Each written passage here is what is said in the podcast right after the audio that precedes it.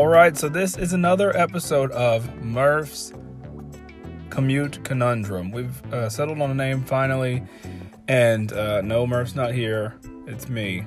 So, uh, yeah, there we go. I promise he's going to start doing these. Uh, but here's my conundrum for the week, and comment below or call in and let us know if you figure out the answer. Some months have 30 days, some months have 31 days, but how many months have 28 days? So, like I said, hit us up. Let us know if you figure it out or or if you're stumped. You can also let us know that too. I promise Murph will be here one of these days to do this on his own podcast forum. Uh, until then, I'll see you guys next week.